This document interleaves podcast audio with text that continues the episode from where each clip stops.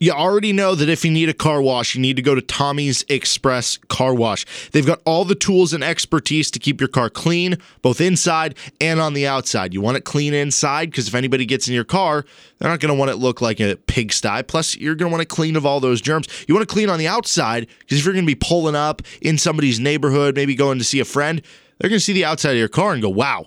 This guy, he knows what he's doing with his car washes. That's because Tommy's Express Car Wash is going to take care of you. Their wash packages let you pay for the services you want, including Tommy Guard and body wax. That's right. Have it looking real spiffy. Wheel cleaning and tire gloss, underbody flush and spot-free rinse, and vacuums as well. If you're like me, you have a dog. I have a golden retriever. She sheds so much. So I need the vacuums at Tommy's Express Car Wash, and boy, do they have them. They do them right. That's wash, rinse, repeat with Tommy's Express Car Wash. And don't forget to download the Tommy Club app today and enjoy endless washing for one low price. That's at Tommy's Express Car Wash.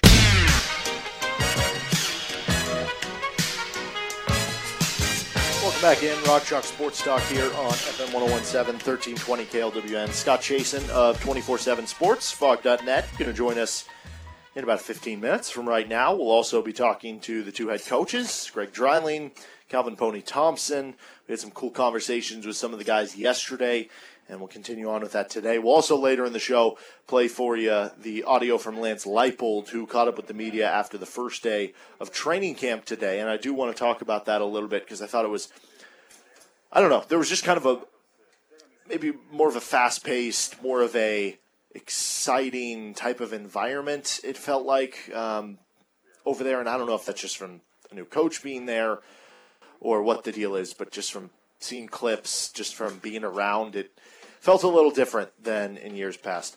We mentioned over the course of these shows some of the stuff that Mike Vernon has been saying, and that obviously was a lot of talk with when he went on 610 Sports Radio, what would that have been, 2 days ago or so, and talked about the Big Ten KU rumor. Well, today Mike is saying that people remain confident this looks good for KU, but would like to back off on the imminent timeline. He said main reason is money, and this is kind of what I've said all along. Paying $80 million to leave early isn't so feasible.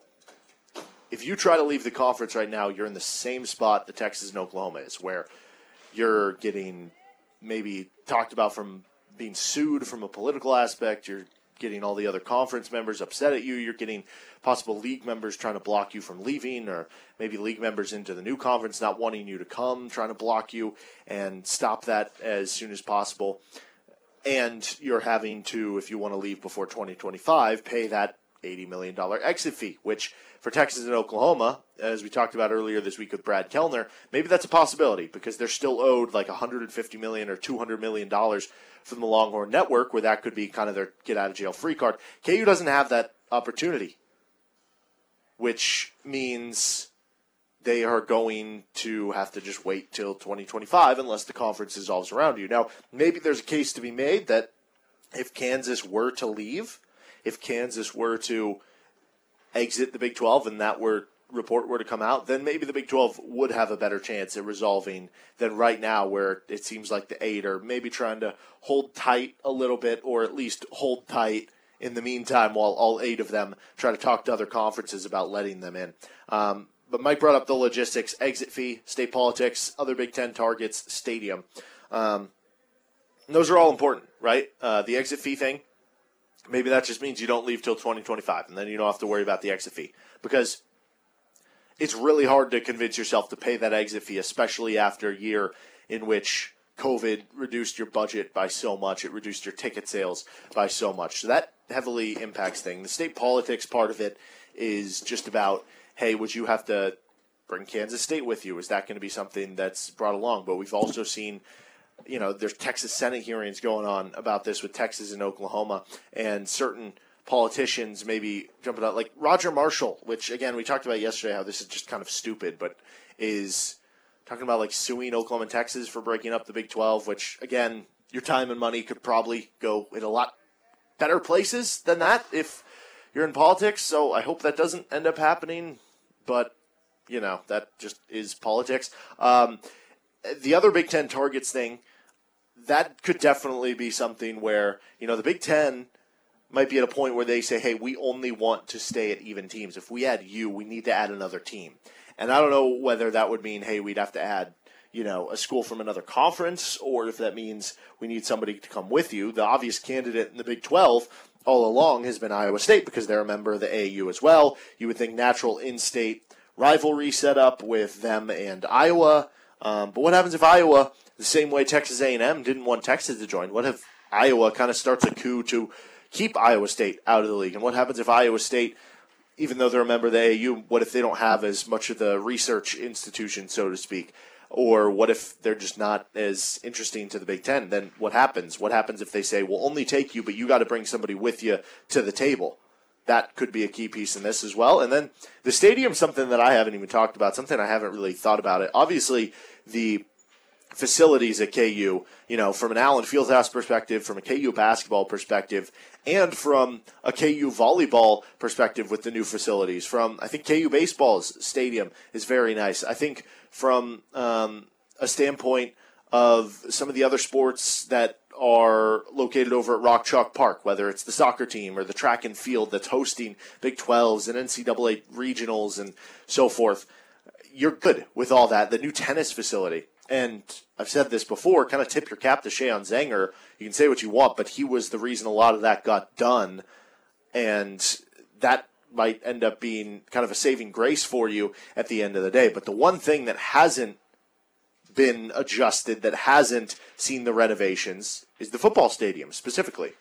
Now, I think they made the right call in fixing the practice facilities, getting the indoor facility, which is to that top-tier level, but they still have to fix that stadium. And I don't know how much money that's going to take, how long that is going to take, but honestly, maybe that does kind of line up with the 2025 thing. If you can't get out until 2025 regardless, what happens if over these next 4 years, you're all of a sudden able to kind of build that up? And what happens if in the next 3 or 4 years, Lance Leipold brings you back up to being a team that's more relevant football-wise, a team that maybe makes it into a bowl game?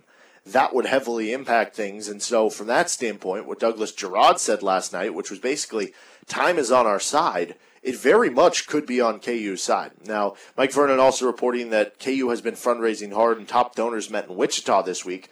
This is as great a reason as any to fundraise, to fix the football stadium, or to get everything to as state-of-the-art as possible to try to make you as attractive a candidate as possible to get into the Big 12. You know, it's like you're about to go out on a big date.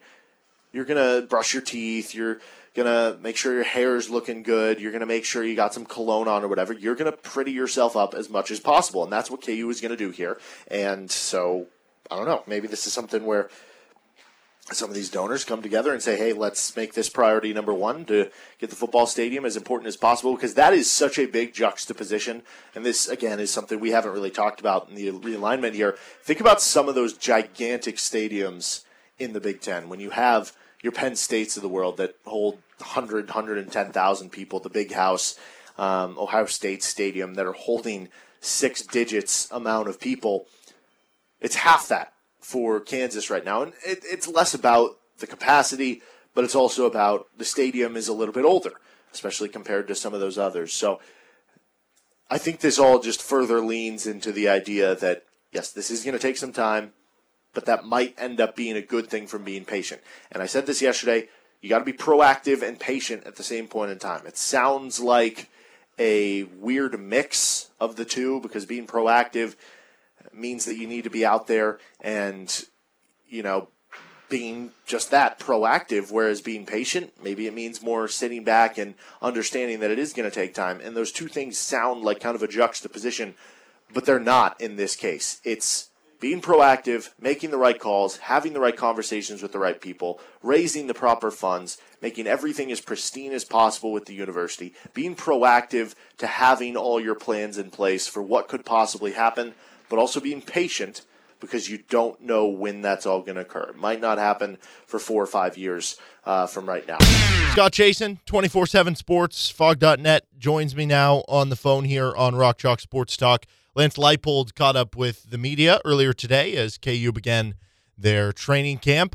So, Scott, what were kind of your initial thoughts? Because I felt like there was, maybe it's just from being a new coach, maybe this is just something we say every time there's a new hire, but it felt like there was a little bit more energy around the program, around the practice, and kind of around in speaking with Lance Leipold than in years past. Yeah, I mean, I think it's a, just kind of a different personality and a different way of doing things.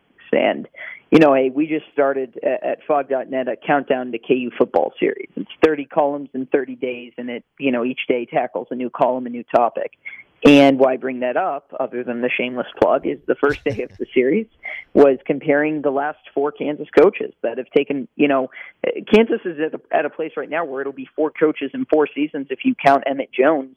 And I do, because he coached an entire spring. So it's not like he was an interim coach for one day. He was, an actual interim coach for an entire spring slate. So, I kind of came up with these buzzwords or topics and categories that I thought related to each sort of individual head coach. And the ones for Lance Leipold were, involvement in the details, letting his assistants coach, but still finding ways to work with players, to work with coaches. There was a lot of collaboration. It was just kind of a different, I would say, more professional way of doing things. And obviously we'll see if that pays off for them. We'll see if it, turns out to be the right approach. But yeah, it was definitely a different energy, a different kind of personality type. And, I think he's a much different coach from, maybe not in a huge way from Emmett Jones, although Jones doesn't have the experience he does, but certainly from David Beatty and Les Miles.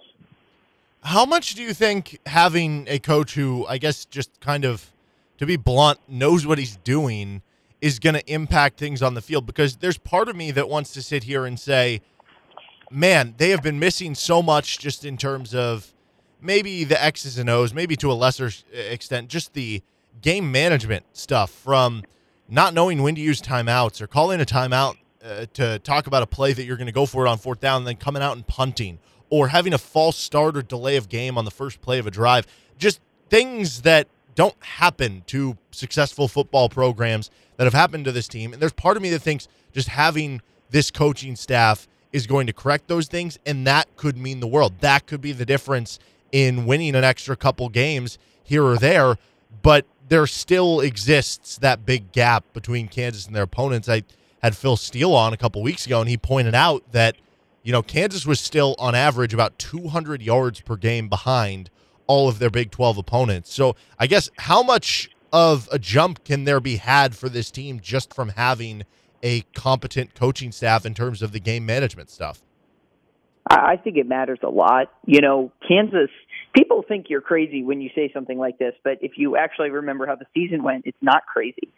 Kansas had a bowl team a couple years ago, a team that won 3 games and very easily could have won 6. A team that lost a game to Texas by 2 points in the final minute of the game, a team that lost 12-7 to Coastal Carolina because the tug-of-war of the offense hadn't been settled. They scored 48 points the next week against the Power 5 team. I don't think a 12-7 home loss to Coastal Carolina was, what was expected there. A team that led Iowa State going into the fourth quarter. A team, and this is all the same season, by the way, that lost a one-score game to West Virginia. That was a team right there, that one simple change, which would have been, the offensive coordinator spot or, maybe who had control of that offense, is the difference between a team going 3-9 and a team making a bowl game. Now, that's not every year. Obviously, Kansas had a lot of years where they were much, much, much further away. But that is to say that coaching does matter. And it matters a lot. Same thing in David Beatty's last year, where there were close games or games that were given away just because of, little mistakes and little details. And, you remember the TCU game that was almost given away, because of how the Jayhawks tried to run out the clock and almost gave TCU a chance to kick a field goal for the win. So, I don't think Kansas is necessarily close to turning around and winning 6 games or anything like that. But I do think the importance of coaching, the details, experience, all that stuff, I think that matters a lot more than people realize. And maybe it's because Kansas hasn't had that good detail, game manager coach for a while now, or because there have been issues maybe in the way that game operations have taken place. I think you will notice a difference, maybe not so much in year one, or maybe in some little ways in year one, but I think a lot more down the line as this thing starts rolling. Lance Leipold had a comment today. He said there were a lot of times where they got off the bus or whatever at Buffalo, and they, you know, looked at the two teams and, you know, just with that glance, you would say, well, the other team has the advantage. You know, I wouldn't expect our guys to go out, you know, line up and just beat their guys. But because of technique and strategy and all those things, they were able to find ways to make it work. And I think that's something that if you're a Kansas fan, that's exactly what you're hoping to hear. You know, you may not have the five-star recruits, you may not have the best anything, but, you know, you're going to out-technique, out-learn, and then out-kind of execute other teams. And I think that's the way to have the most success.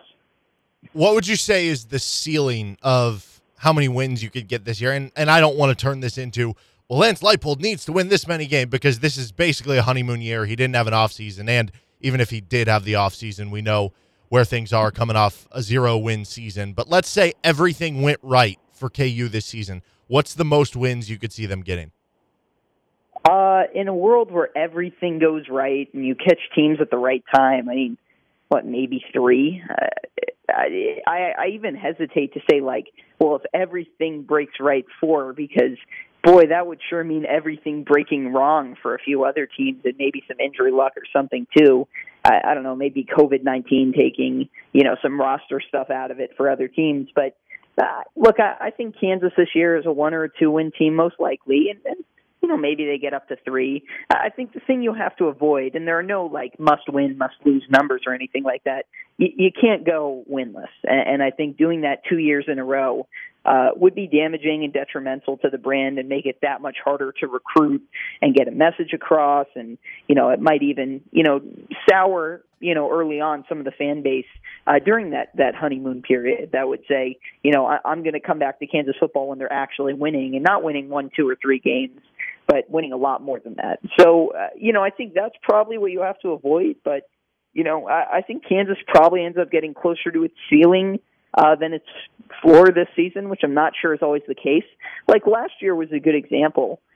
You know, based off the kind of randomness to the Coastal Carolina game at the beginning of the year, and how when KU got going, the Jayhawks got right back into the game, you know, that could have been a two-win team with that game. And then obviously Texas Tech, they had how many chances to just go down and score one touchdown and win that game. And that's not saying they should. It's not really like the other seasons I alluded to, where there were games that they were in control of or leading in the fourth quarter that, you know, you got to find a way to finish those off. But that is to say, Kansas was a lot closer to the floor, which was a winless season, than the ceiling, which probably would have been two, I think. You'd argue they were right up against the floor with maybe a shot. I think this year Kansas would be probably maybe equally close to that ceiling of three wins as they would maybe that floor of one win. So, you know, it doesn't sound like much progress, but I actually think it is for the program. Yeah, and I mean, part of the reason I bring this up, I'm going somewhere with this. If KU wins four games in year one with Lance Leipold, I'm not joking, I will lead the charge for Lance Leipold, Big 12 Coach of the Year.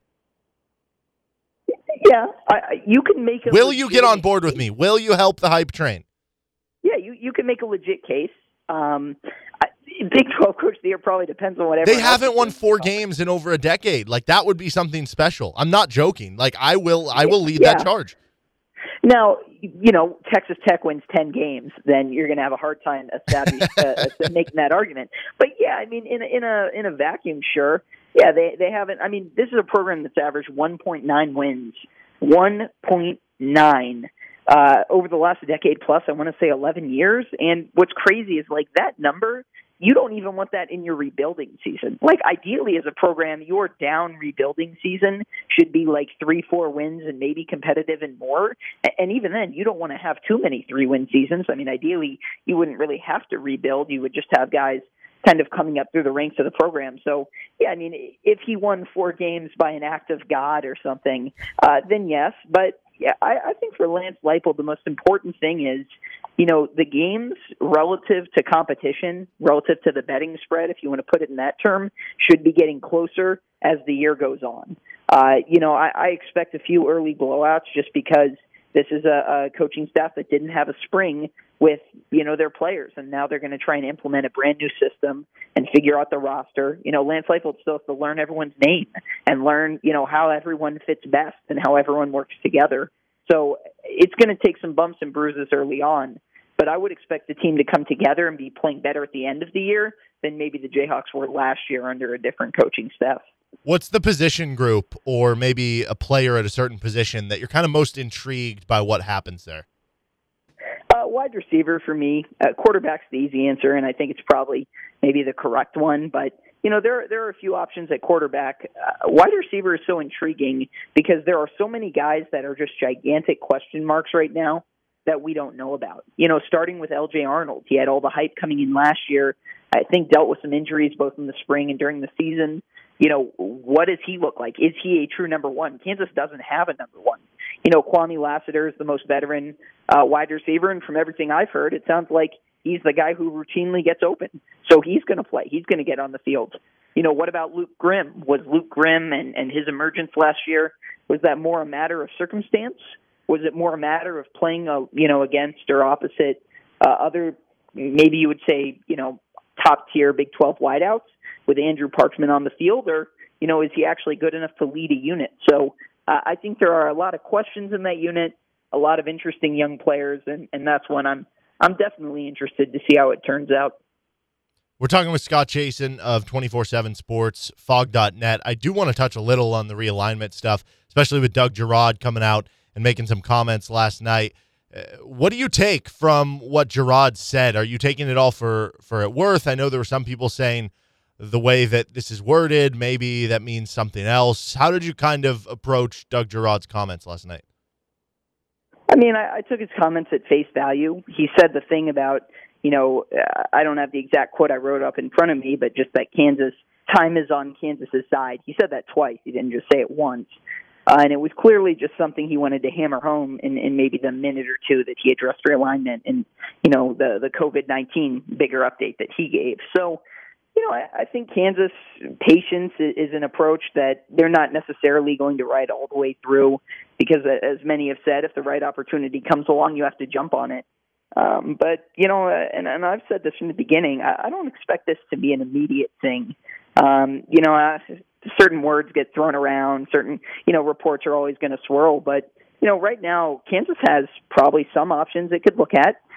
A lot of them are probably not desirable. A lot of them are probably dropping down to lower levels. And if you want, you know, I think I said this maybe a week ago on the show, or maybe it was longer than that.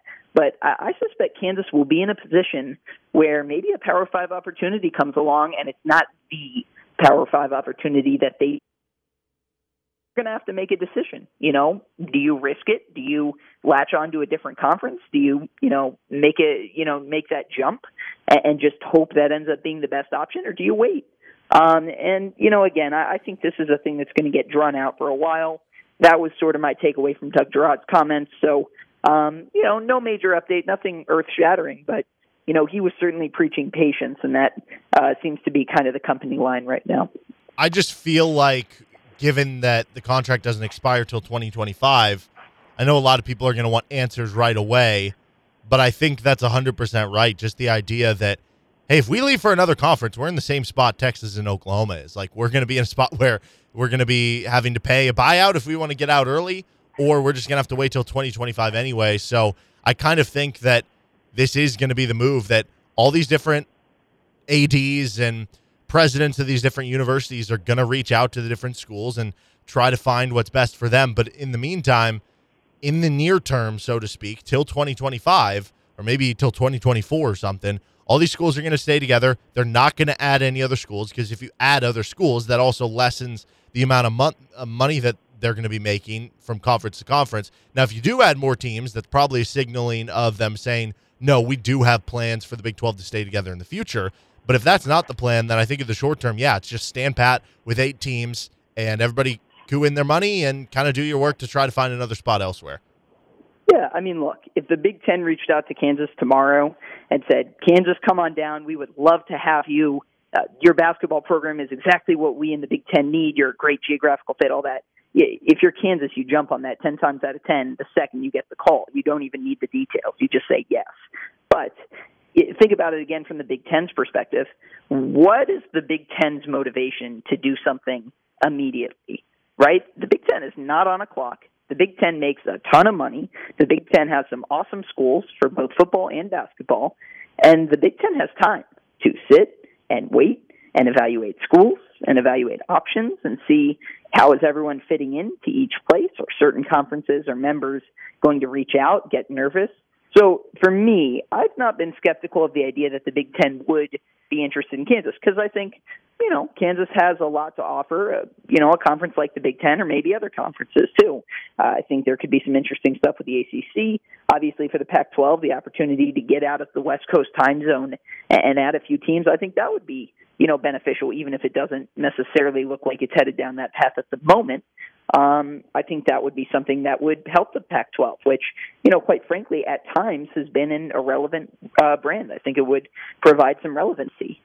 However, just because I think there could be, should be, will be, you know, interest, all that stuff, doesn't mean I expect, again, you know, this week to find out, oh, hey, Kansas is jumping on the Big Ten, X, Y, and Z. I think there are a lot of moving parts, and the people I talk to generally tend to think there are a lot of moving parts and that there are a lot of questions and that there are fewer answers right now. Now, I will say, reading into some comments that Bill Self made either, I guess, today or yesterday to The Athletic, yeah, maybe it does sound a little bit like, you know, I think he mentioned maybe there's a better challenge out there than the Big 12, which, you know, if you want to read into a comment, would certainly sound like alluding to joining a really good basketball conference and adding Kansas to it. But again, that doesn't mean it's going to happen immediately. And I think that's the thing that people have to remember is, you know, it took Texas and Oklahoma, it took them a long time in the shadows to get this thing figured out. And, you know, I think in the light of everything that's going on, it's going to take some time for that stuff to get sorted out, too. Talking with Scott Chasen, FogNet, 247 Sports. A few more minutes here. I also wanted to just bring up Marcus Garrett in the Summer League. He's been playing very well, and he's been causing headaches for anyone he's being guarded by. Last time we talked was the day of the draft, so we didn't actually get a chance to react to Marcus Garrett signing with the Heat after he was undrafted to an Exhibit 10 deal.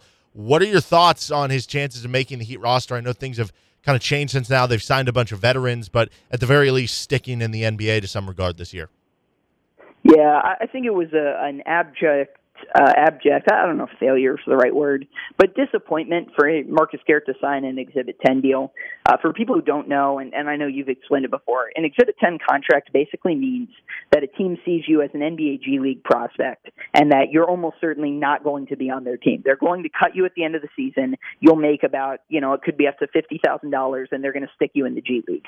Rarely do they get converted into two-way contracts. Even more rarely do you actually follow through and make it as a veteran minimum, you know, 1 year NBA contract, which is, you know, I don't want to say worst because it sounds negative, but it's still great to be in the NBA, but that's the absolute worst NBA contract you could sign.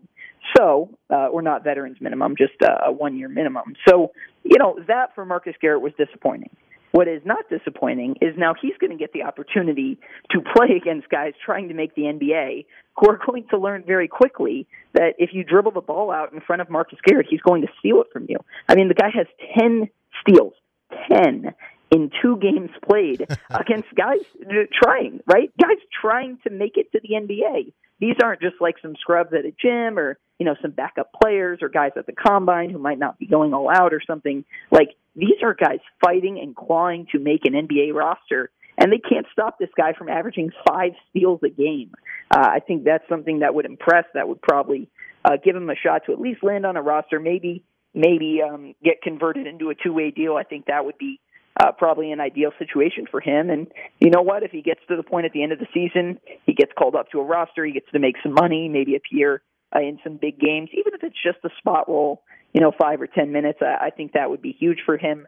But for now, he's showing what he can do on defense. And, you know, obviously KU fans know all about it, just how, you know, how much he can change a game and affect things on that end.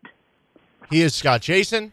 Check out all his work, fog.net, 247 Sports. Scott, thank you so much for the time, as always. Thanks for having me. Calvin now joining me here, getting him all set up.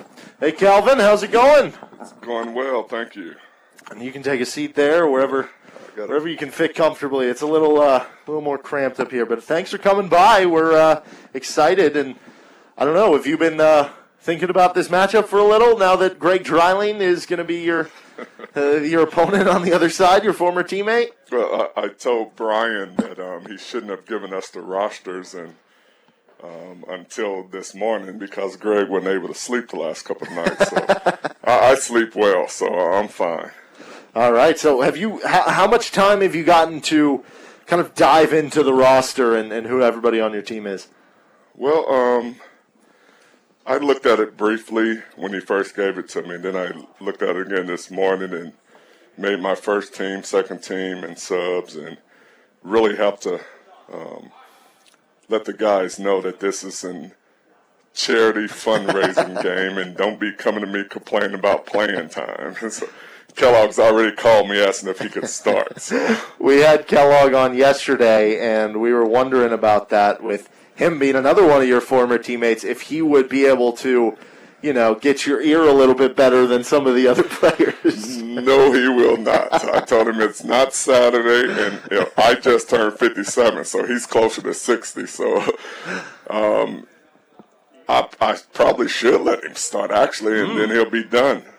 Yeah, there you go. Just tire him out early. It's like, you know. Well, he's already tired. He called me earlier today and said he had just left the gym working out, so I'm sure he's done. What do you think what's the ideal game for Ron Kellogg? Is it hit 1-3, 2 threes? What do you think you can get from him? If he hit, when he hit the first one, then he'll probably shoot 10 more. But I told Greg I shouldn't, or he shouldn't have to worry about that since he's on my team because Greg's not setting picks for him. So you know, we were talking about the best shooters in KU history yesterday. As far as the guys you played with, would Ron be at the top of that list? And feel free, if you want to interject yourself, if you want to interject somebody else. I don't have a problem with that, trust me. Yeah? Okay. I always tell Ron, stats don't lie. Mm-hmm. And he will forever be behind me in scoring at KU. So, Carl Henry. Mm-hmm. Carl Henry was by far the best shooter.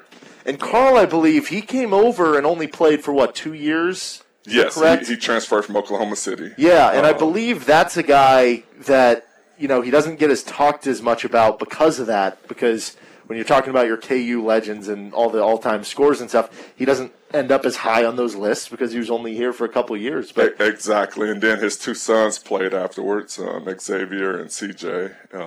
I talked to Carl probably once or twice a month. In fact, I just talked to him last week, and that's why I'm plugging his name, because he said they need to talk about him more.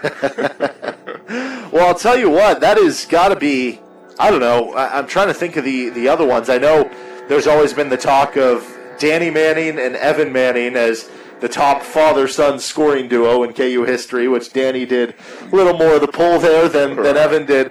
But that's got to be, in terms of if you're just talking about like a balanced team, that's got to be as good of a father-son duo as you could have in Kansas basketball history. Yeah, I mean, I can't.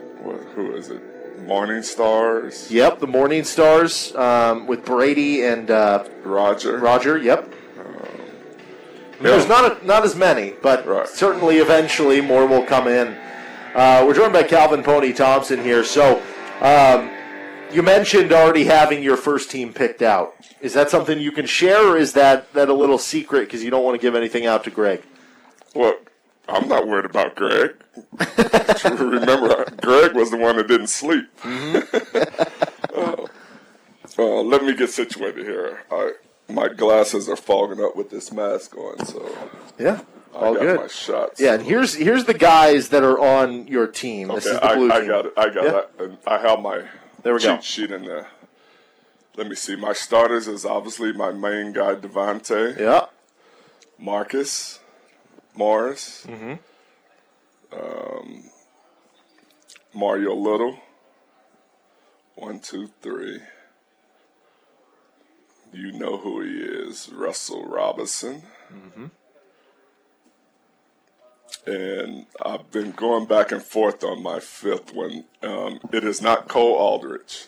Normally it would be, but I want him to dominate that second team. Because if you look on the red team, they don't have a second five. No, they do not.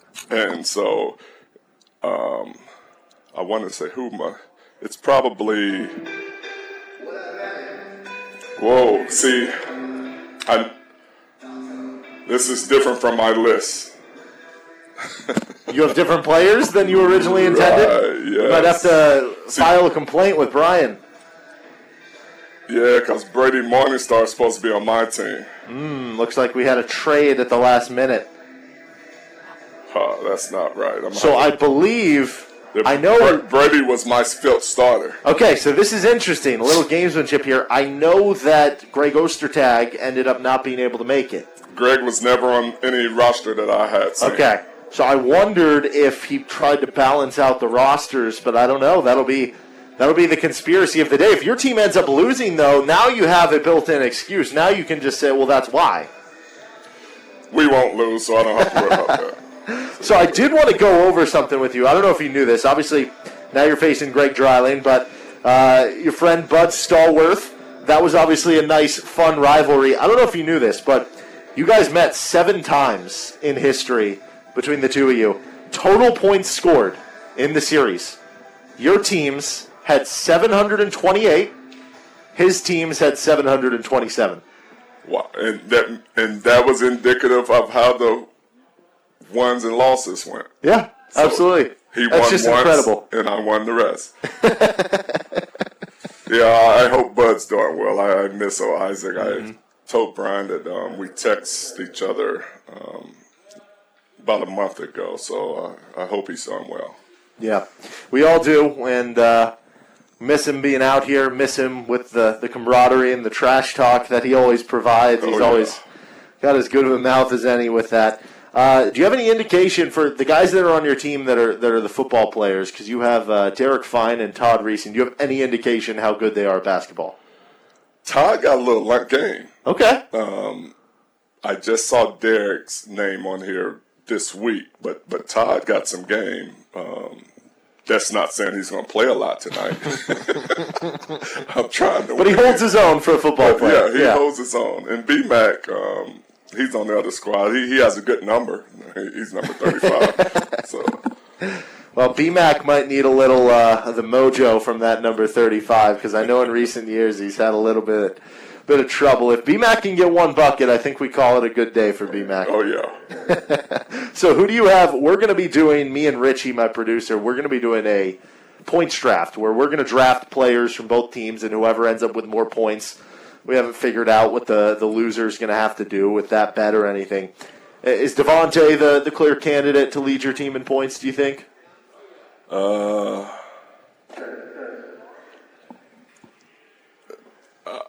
would say Mario Little. Ooh. See, Mario's interesting. Me and Brian were talking about this yesterday. There's some guys that every year you don't necessarily like when you're thinking of KU basketball All-Americans. They may be not on that list, but they're guys that can just get buckets. They're going to hustle up and down the floor. They're going to get those transition dunks. Kevin Young was one in the past. He's not playing this year, but I like that Mario Little one. I think he's a guy that at Kansas he was asked to play a little bit of a different role, but now that he's been overseas and playing wherever and playing in the basketball tournament, all these things, you can see that dude can score the basketball. Oh, yeah, he's a flat-out scorer. Mm-hmm. And he and Ben will be going at it, so hopefully Greg will realize that this is a benefit charity game and will not allow Ben to stay on the floor for the entire game like Bud used to. So that's the biggest key to the game. It's avoiding the 50-point outburst from Ben McElmore. Exactly. Mm-hmm. Exactly. Well, I was totaling up over the last 3. This is all I could find going back into box scores. The last 3 Rock Chalk Roundball Classics, so 2017, 2018, 2019. Ben McElmore in those 3 has 126 points, which is 42 a game. Second on that list of guys who are returning and playing this year is Elijah Johnson, who has 41 total points. Wow. So Ben has just dominated this event. Oh, no. Ben he takes it serious. He's putting on a show for the kids. He's really good to the kids, as you'll see again tonight, I'm sure. I haven't talked to him, but I'm almost positive, but this is, he's the ultimate professional. He really puts on a show for everyone. Any chance we see you out there as a player coach? No. When I quit playing back in 94, 95, I quit playing. So. It's funny you say that because Cole Aldridge, who we talked with, and maybe, I don't know if you knew this, we talked with him yesterday, he hasn't picked up a basketball in about a year and a half. Well, see, I'm pretty smart for not starting him. There you go. Yeah, he let him ease into the game. He's still 7 foot. Wow. But yeah. But that doesn't surprise me. When I quit playing, it was a little different. It's going through a divorce personally and didn't want to play. I did not want to play single. Early 30s, and I had played all those years with my left leg being 2 inches longer than my right leg, and people didn't realize it because when I ran, you couldn't tell that much. But when I was in dress shoes or barefoot, I would walk in a circle. I mean, it was a big difference. And so going through the personal issues that I had, I decided to go ahead and have surgery. So I had surgery, and they took 2 inches off my left leg. Wow. So that was, I had to learn to walk again. It took me 1.5 years to learn to walk. So that's why I don't play anymore.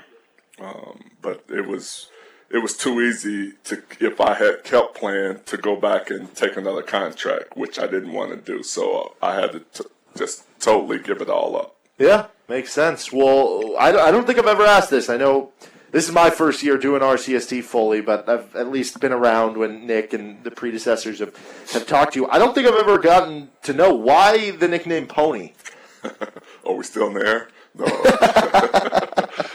No, shame on you.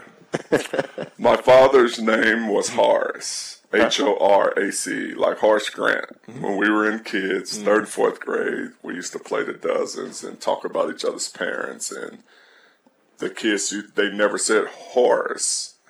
They would say horse. Your dad's horse, mm-hmm. so you're a pony.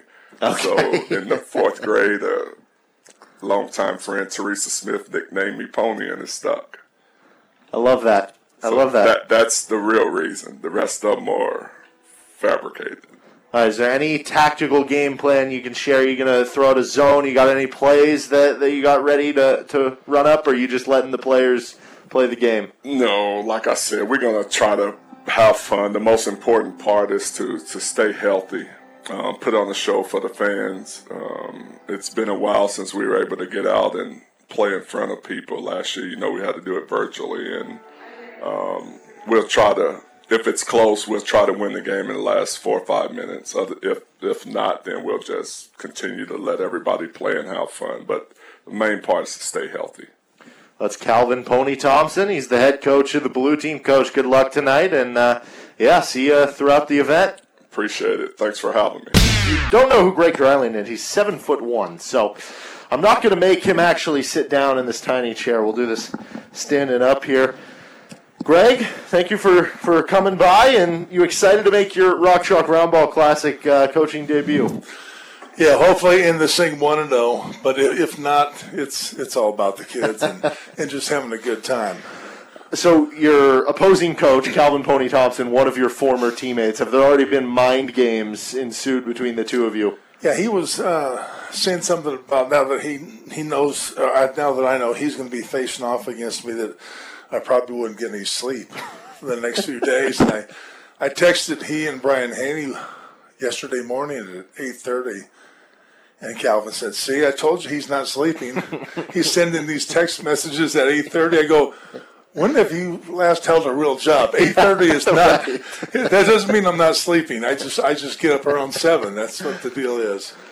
Do you think if you had to go out, because another one of your former teammates is playing in this event in Ron Kellogg, if you had to go out there, what are you giving us? Could you give us a couple points? I'll give you some shots. Okay. I promise I'll take shots, and I'll tell my team today we're here to have a good time, have some fun with the fans.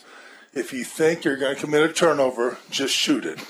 Don't worry about making the extra pass in this game, because it's been my experience that if you make the extra pass, you'll never see it again. So if you're open, shoot it. And if you think you're going to turn it over, shoot it. Okay, so Calvin was saying that, he thinks he has a big advantage with Cole Aldridge being his big man. Do you have anything that you're going to do to try to counteract that? Is there going to be any strategic play defensively? You're going to double team him down low? You know what? What we're going to do, if anybody shoots a 2, they're coming back to the bench.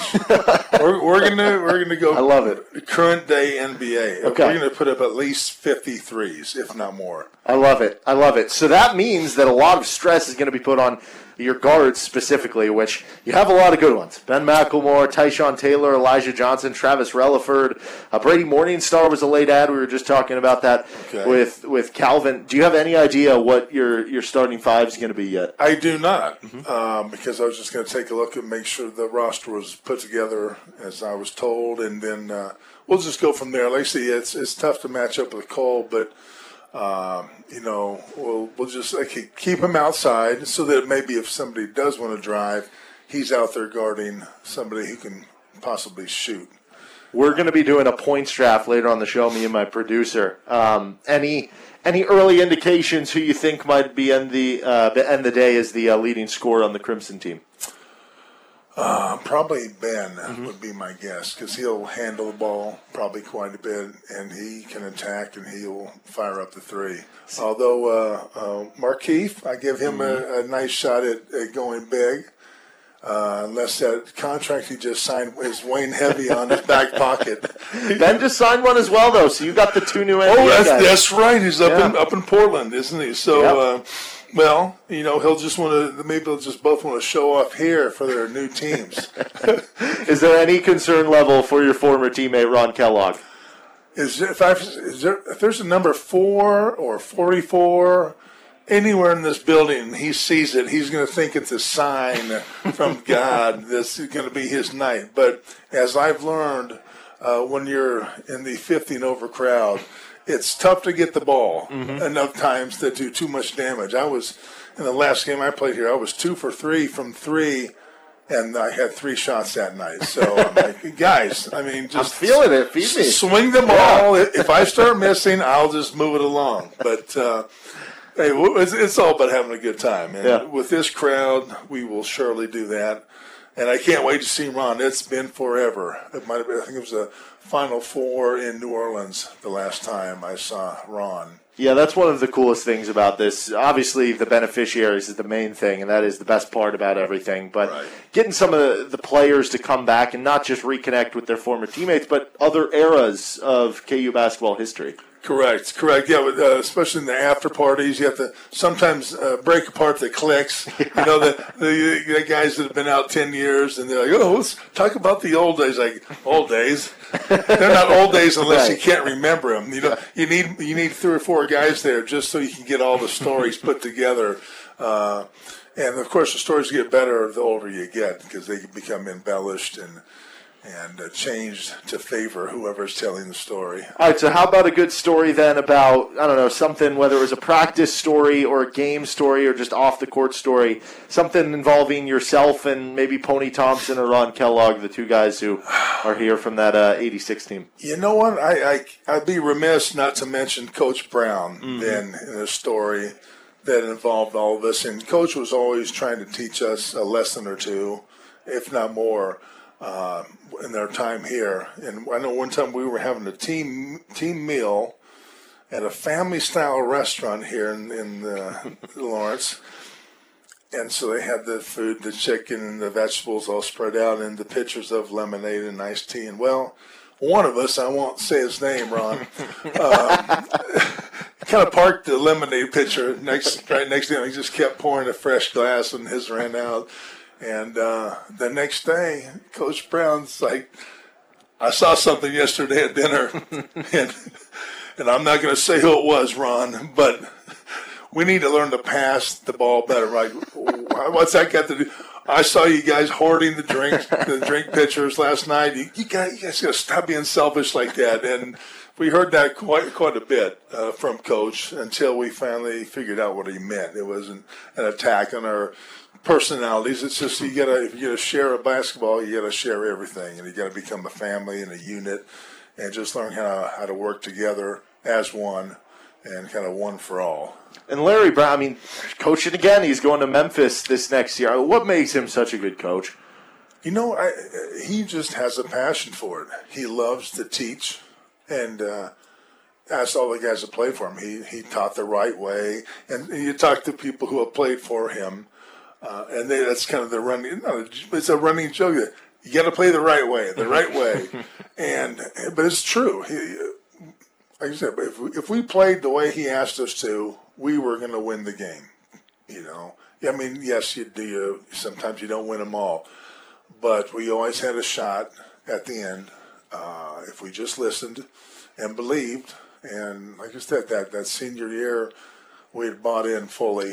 And just unfortunately couldn't get past those Blue Devils. And that was kind of the start of the big Coach K era too, which is really interesting. But I mean, that team, I was just talking about this with Ron yesterday. I feel like it doesn't get as much maybe hype as when you bring up the best KU teams of all time. They always throw out '98 with, Scott Pollard and Rafe LaFrentz and Paul Pierce. And you have the 03 or the 02 team with Nick Collison and everybody, the 08 team that won a national title. But for my money, that 1986 team is as good as any KU basketball team in history. You know what? When we they played the Final Four in Dallas a few years ago, we did a little roundtable discussion with Mark Allery, with Purvis Ellison, and John Williams. And myself, and we were just talking about the 86 Final Four in Dallas. And when I first saw those guys, I had come from my house, it's just across town, so I drive in and walk into the area where they were holding this thing, and they all look at me and go, "We didn't want to play you guys." This is Allery and Purvis Ellison. I said, "Well, you could have stayed home." Especially you, Allery. But no, that was a tough Final Four. Yeah. You think three teams that we were 35 wins, right. Duke 37, and I believe Louisville ended up with a 32 or 33. Yeah. Has that happened since? I don't know that that many wins have come into a Final Four. Right. And the only reason LSU didn't have 30 was because their team through the season had contracted chickenpox, 3 players at a time. They were never at full strength. Yeah. So, that could have been possibly 4 30-win teams in the Final Four, which I don't think that's happened. I know the 08 one with Kansas, that one always rings out because he had 4 1 seeds. But, I mean, yeah, you think about it, and I was looking. Kansas was number 2 in the final AP poll before the tournament. Duke was number 1, the team he played in the Final Four. I believe you guys played Louisville earlier that season, didn't you? Yeah, you look at that Final Four. We beat Louisville twice. Duke beat us twice, and Louisville beats Duke. It was just a perfect kind of... It kind of tells you that the right teams are in the tournament. Yeah. That's for sure. Larry Brown, going back to him, there's always some funny pictures of just what he wore sometimes to games. I mean, he was a fashion kind of icon for a basketball coach. Is there any times that he wore something and all the players and you guys were going, what is he wearing? You know what? I don't really recall Coach Brown with a sense of style that was too far off the rails, but I do know when Rick Barry came to town one time, I'd never seen a grown man wear a fur, so that kind of blew my mind, and of course Scooter just goes, "That's Dad," so but once again, he's always been a good to me, and when I've spoken to him in his travels as an NBA announcer and whatnot, Rick Barry, good guy. But, man, he just had a look that this kid from Kansas hadn't seen. Hadn't seen that West Coast Golden State look. Yeah, so I don't know if you've seen this picture before, but I don't know if this would have been with you or – no, this was way before. This was in the 1970s, but this is – I would have said Denver. I would guess Denver if I'm correct. Yeah. Yes, we're getting the head nod over here. Pants and the giant bow tie. Yes. There's some other ones with Larry wearing. No, I tell you what, that was definitely the golden age of coaches just dressing their own style. I'm sure he and Doug Moe went out that night and had a good time. But yeah, the styles of the '70s just untouched. Yeah, as far as I think it's interesting, too, because you're a guy who you started at Wichita State, came over to Kansas, and obviously now the transfer portal and everything with that is kind of blown up. Right. Is that something that you view as being, good for the game because you've experienced something similar where it kind of helped you along your career path? Or are there certain things that maybe you liked a little bit different about the old system? Gosh, I don't have a big opinion on that. I think... If a kid goes somewhere in good faith and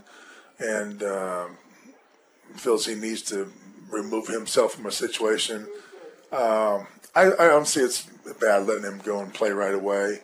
I don't know exactly what all the rules entail, but it was tough to take a year off. Yeah, that was, and then for me, I mean, because you're coming out, you're a McDonald's All-American. Yeah, you know, you're expecting to get to play right away, and having to sit out a year, that must have been pretty tough. To sit out a year after the transfer, and then open your first game up at Houston against Olajuwon.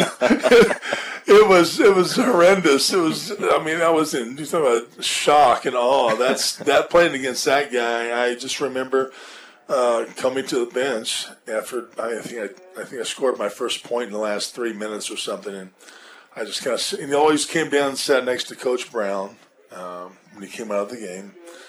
And he doesn't say anything, and I just sit there waiting, and he just looks over and goes, "He's pretty good, huh?" I think I said something I can't say on the radio. And he said, "You'll be okay. You'll be all right." And once again, he was right. Yep.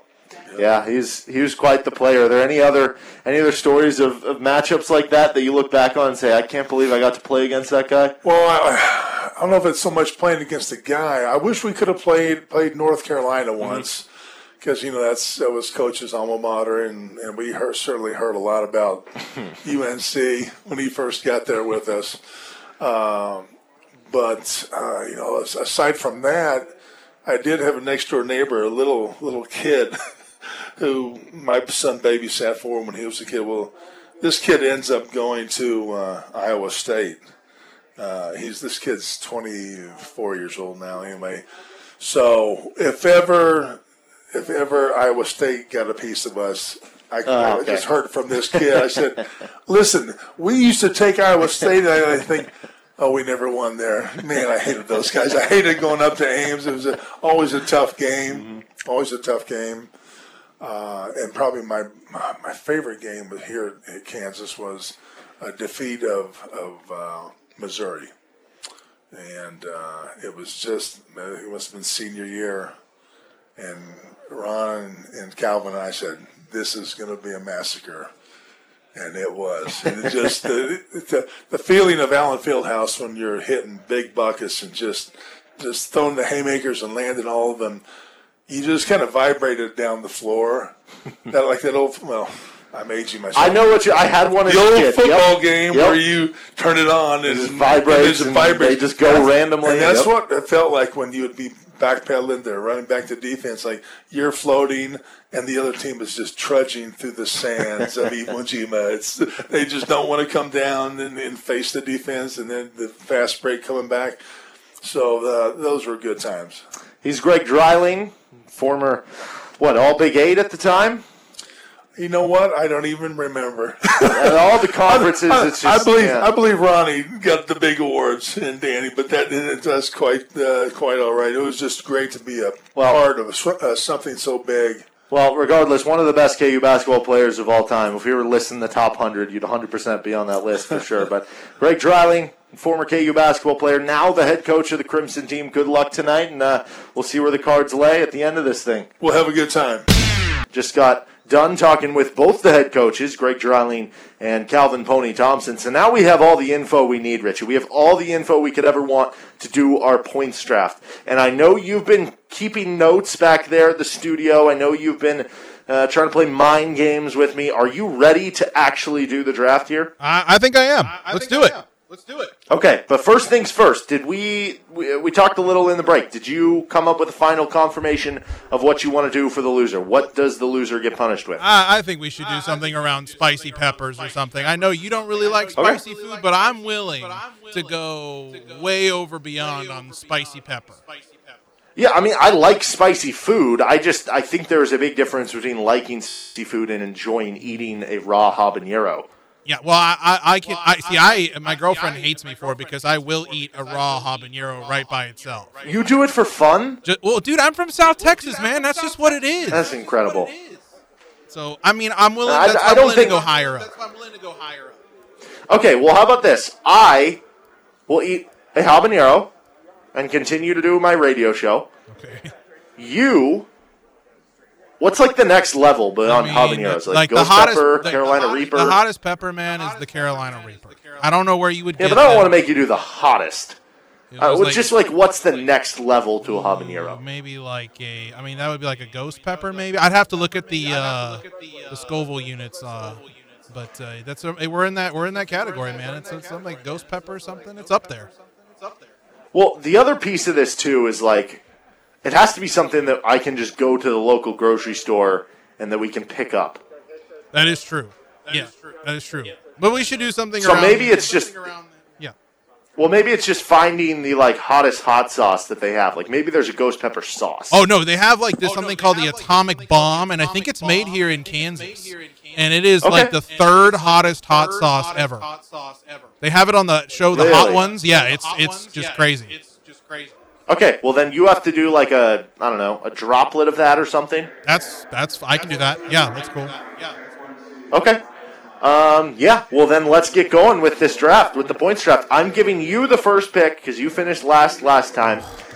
This is what we're going to do with the draft. You have to draft two guards, one forward, one wild card, and two just whatever want after that. Now, you don't have to go in any order. You can draft your wild card first, your forward first. You just have to have those six positions. And again, you can draft them in whatever order. Here are the available players in the draft pool. The guards: Ben McLemore, Tyshawn Taylor, Elijah Johnson, Travis Relaford, Svi Mikhailu, and Brady Morningstar for the Crimson team. For the blue team, the guards: Devontae Graham, Russell Robinson, Sharon Collins, Mario Little, and Tyrell Reed. As far as forwards, you have Markieff Morris, Clay Young on the Crimson team, Marcus Morris, Cole Aldridge, Jeff Graves on the blue team. And then the wild cards. These are players who, maybe they're a little bit older. You have some of the female players as well. You have the football players in here as well. For the Crimson team, Billy Thomas, Stephen Vinson, Natalie Knight-Johnson, Danielle McRae, Brandon McAnderson, and then on the blue team, Ron Kellogg, Carolyn Davis, Todd Reesing, and Derek Fine. So you have the first pick. I will give you the floor here. Who's going number one overall in the draft? Last year, I made a humongous mistake by going with Tyshawn Taylor. That was a big mistake. But this year, I had Devontae Graham at the top of my list, and then Calvin Thompson kind of scared me off a little bit. I'm going to go with Ben McLemore as my first pick. That's just historic. I thought that was the clear number one pick. But what scared you off from Calvin Thompson? Like, what did he specifically say that scared you off Devontae Graham? He made it pretty clear that Ben McLemore was going to probably be the high scorer. But I was like, I was kind of intrigued with Devontae Graham. I was like, this man just made a lot of money. He actually been playing pretty good. So I'm like, maybe this would be a good challenge for Ben McLemore. But I just was like, you know what? Historically, Ben McLemore has been really raking it up. So in this tournament, he takes it seriously. I think it was I was flipping on it, but I went with now. I'm going with Ben McLemore. Okay, so I have back-to-back picks here. So I'm going to take Devontae Graham. Now, what scares me a little bit is, who knows? You never know how much these guys are going to play. You never know how hard they're going to play. I could see Devontae trying to put on a show. He just got his $47 million contract with the New Orleans Pelicans. Go out there, put up a 30-burger, put up a 40-burger. Is 30 enough to be a burger? 50-burger, whatever you want. Go match Ben McLemore match for match. And then I have a second straight pick. This is where it gets interesting. I'm going to go with the guy that Calvin Pony Thompson said thinks he is his dark horse to lead the team in scoring. And it's a guy that I've always been high on in events like this. Usually does well. Mario Little. Dang it, man. So I was going to go with that. I hate you. I hate you. So that knocks out my two guard picks. So now you have back-to-back picks. Who would you like to go with? Well, man, I'm going to – Russell Robinson's really intriguing. I'm going to go with Svi. I'm going to go with Mikhailu. I'm going to try Svi and see what he does in this term. He's a good three-point shooter. Let's hope that he gets the ball and he can shoot the three. So I'm going to go Svi. Okay, so you have Svi Mikhailu and Ben McLemore. I have Devontae Graham and Mario Little so far, and then you get another pick right here. Ooh, this is another tough one. I'm tied between two guys here. I'm gonna go with I'm gonna go with Markieff Morris. That's a tough one for me, man. I mean, well, I'm tough between three guys there, but I'm gonna go with Markieff. That's a tough one, man.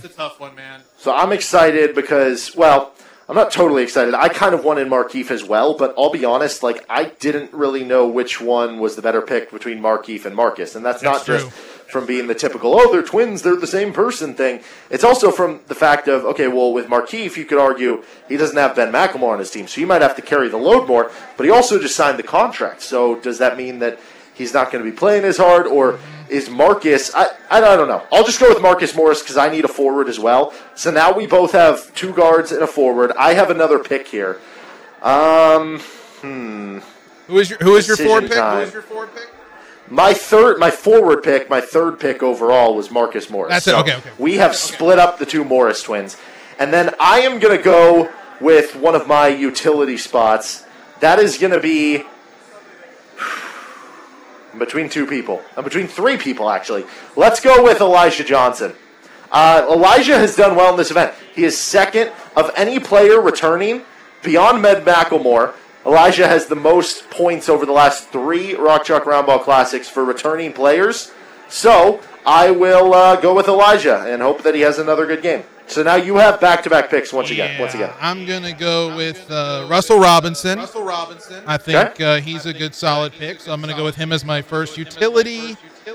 And my second one, this is another tough one. I've got a couple of to pick from here. I don't know if he's going to – I'm trying to – tie this together. And one thing going for you on Russell Robinson, we already heard from Calvin Pony Thompson that he is going to be a starter, so you know you're getting starter minutes. That's what I was getting. That's why I was like, ooh, I hope Russell's still sitting there.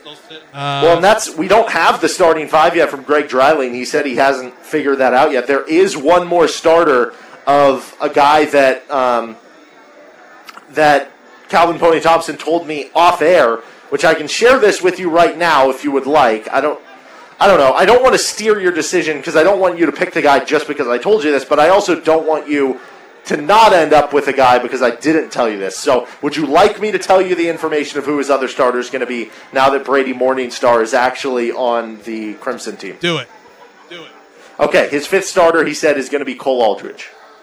Man, see, that changed it a little bit. Now I'm like, you know what? Maybe I'm going to go with Cole Aldridge. I know he hasn't touched the ball in a while, but he's the tallest dude out there, and I'm hoping he still got it a little bit. I'm going to go with Cole as my second utility player. Okay, so now I have back-to-back picks.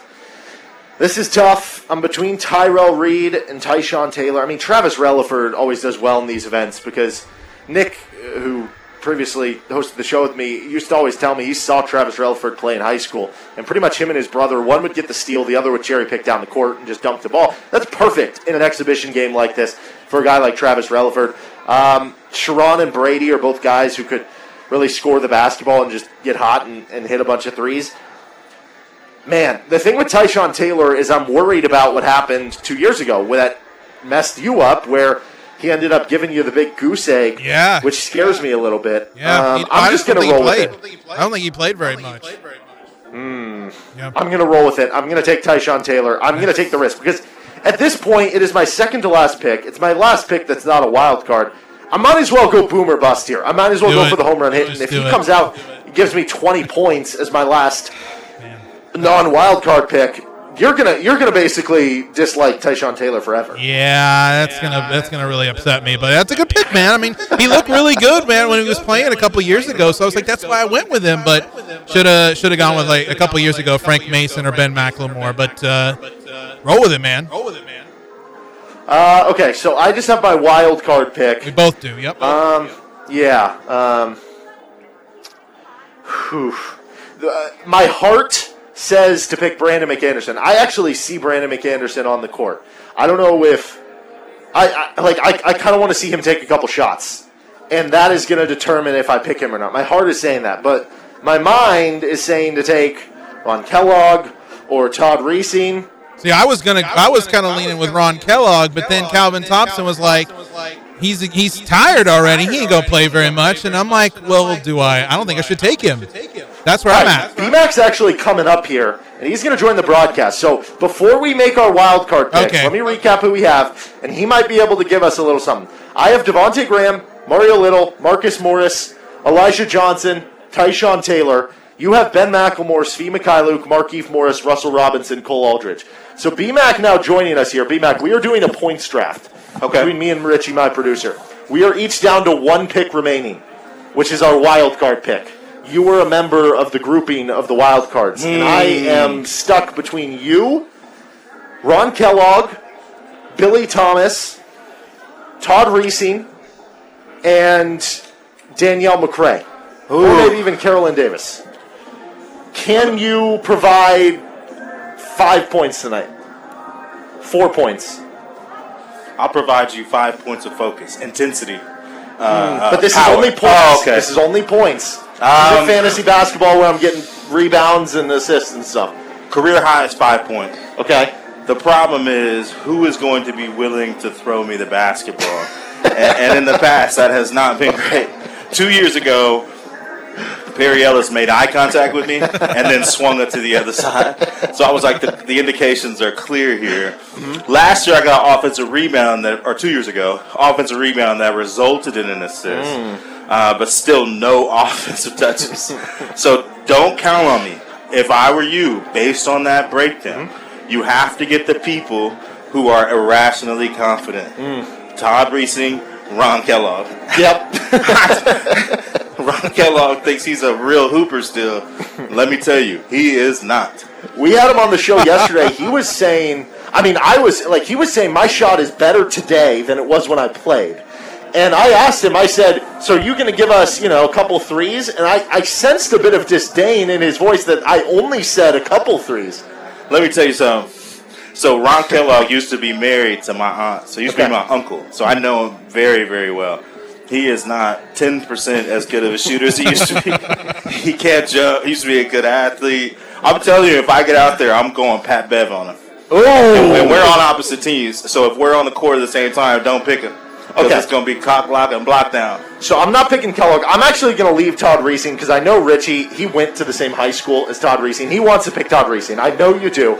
So I'll be nice. I'll leave you that. I'm going to actually go the women's route. I'm going to go Carolyn Davis. I like Carolyn. Mm-hmm. I like Danielle's a real hooper. Yeah. So, and they're going to get enough looks. And what I like about the women's players is they hang around that baseline. So they're not in these places where you can't use them. I like the women's basketball players as fantasy producers. Okay, I'm actually going Danielle McRae. She was the one who was the highest selection in KU women's basketball history. So I'm going Danielle McRae. Richie, I'm guessing that means you're going with Todd Reesing? Alma mater, man. I'm going to stick with Todd Reesing on that one. Thank you for leaving me that, though. You didn't have to do that, though. No, I figured you'd want that. I figured that'd be the nice thing to do. So the loser has to eat that really hot sauce, correct? Or pepper. Yeah, whatever we decide on that. Okay, that's fair.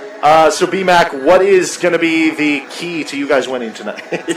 It's all about who's on your team and who actually wants to play. And you can tell like the first 3 minutes. I'm hoping I am on a team with somebody that's trying to get buckets. A couple years ago, it was Frank Mason came out here with death stare. I was like, oh, okay, well, he's going to take care of it from here. Devontae's tricky because in these environments, he looks like he's walking, but he makes every shot. So he's also a good bet. I think you're going to get something. I would go with whichever team Svi is on. He's a newcomer. They're going to be chirping to him, and he's a great basketball player. So, I don't know if you've talked to your coach, Greg Dreiling, at all. He came up here about 30 minutes before you came on, and he said, my only rule as a coach, and this is actually a good for you to know, he said, my only rule, we're playing NBA Houston Rockets style. If you get an open shot, shoot it. He said, I don't want anybody taking twos. He said, unless it's like an offensive rebound. He said if you pass up an open shot from three, you're getting to the bench. So be ready. Yeah, I actually read the Coach Dreiling let out his game plan early. Mm-hmm. The fine print said Brandon set screens. But I assume he was talking to me. No, he said I don't care who you are. He even said I don't even care if you're a football player. He said that exact thing. He said I want you firing right away. So you have the green light. even the way that he said, even if you're a football player, is hurtful. It hurts my soul, but I'm gonna let that slide. I used to be an okay basketball player. What's funny is people are like, why don't you play and try out here?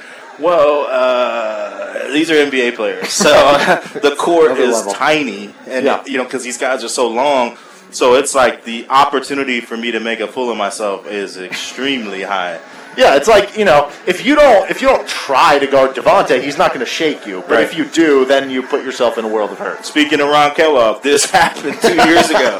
He wanted a piece of Keith Langford, and Keith Langford took a piece of his soul. So it's not a good idea to decide to challenge one of these guys.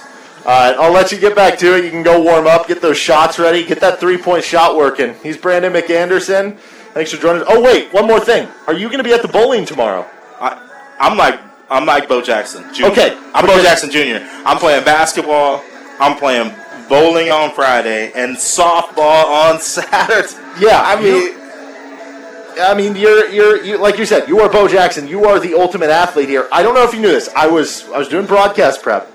I went to your old KU profile on the website. At the bottom here, main hobby is bowling. So, I think you're trying to play coy here. I think you are a dark horse tomorrow. I can really bowl. The problem is I can only bowl one game well. Then I get tired of the sport in general. But that one game, I'm going to be firing on all cylinders, man. I'm ready. I love it. All right, B-Mac, good luck today. Hope we can get a bucket for you. Yes, sir. Pass it to me, guys. If anybody else comes on this show, if you want to send a text message to your favorite KU basketball legend, just tell them to pass it to Brandon. There we go. Get B-Mac a bucket. And I heard a little birdie told me that if you score more points bowling than Ben McLemore, your teammate, has whatever, you double his score, you are the real B-Mac. I think he's so beloved. He's the real B-Mac. But I have a tattooed on my arm, so it's inescapable. Yeah, there we go. All right, thanks again for the time. All right, guys. All right, Richie Boswell back in studio. I'm Derek Johnson. Real quick, once again, running down our teams. I've got Devontae Graham, Mario Little, Marcus Morris, Danielle McRae, Elijah Johnson, Tyshawn Taylor. Richie's got Ben McLemore, Svi Mikhailuk, Markieff Morris, Todd Reesing, Russell Robinson, and Cole Aldridge. Whoever scores more points is the winner. Whoever scores less points is the loser and has to either eat a habanero or eat really, really hot sauce. So not fun either way if you're the loser. We'll take a quick break. When we come back, more RCST live from Free State High School. Again, tickets still for sale at the front. I don't know how many they have left now because they've let people in. The doors are open. But come on by. All the proceeds go to the Rock Chalk Round Ball Club.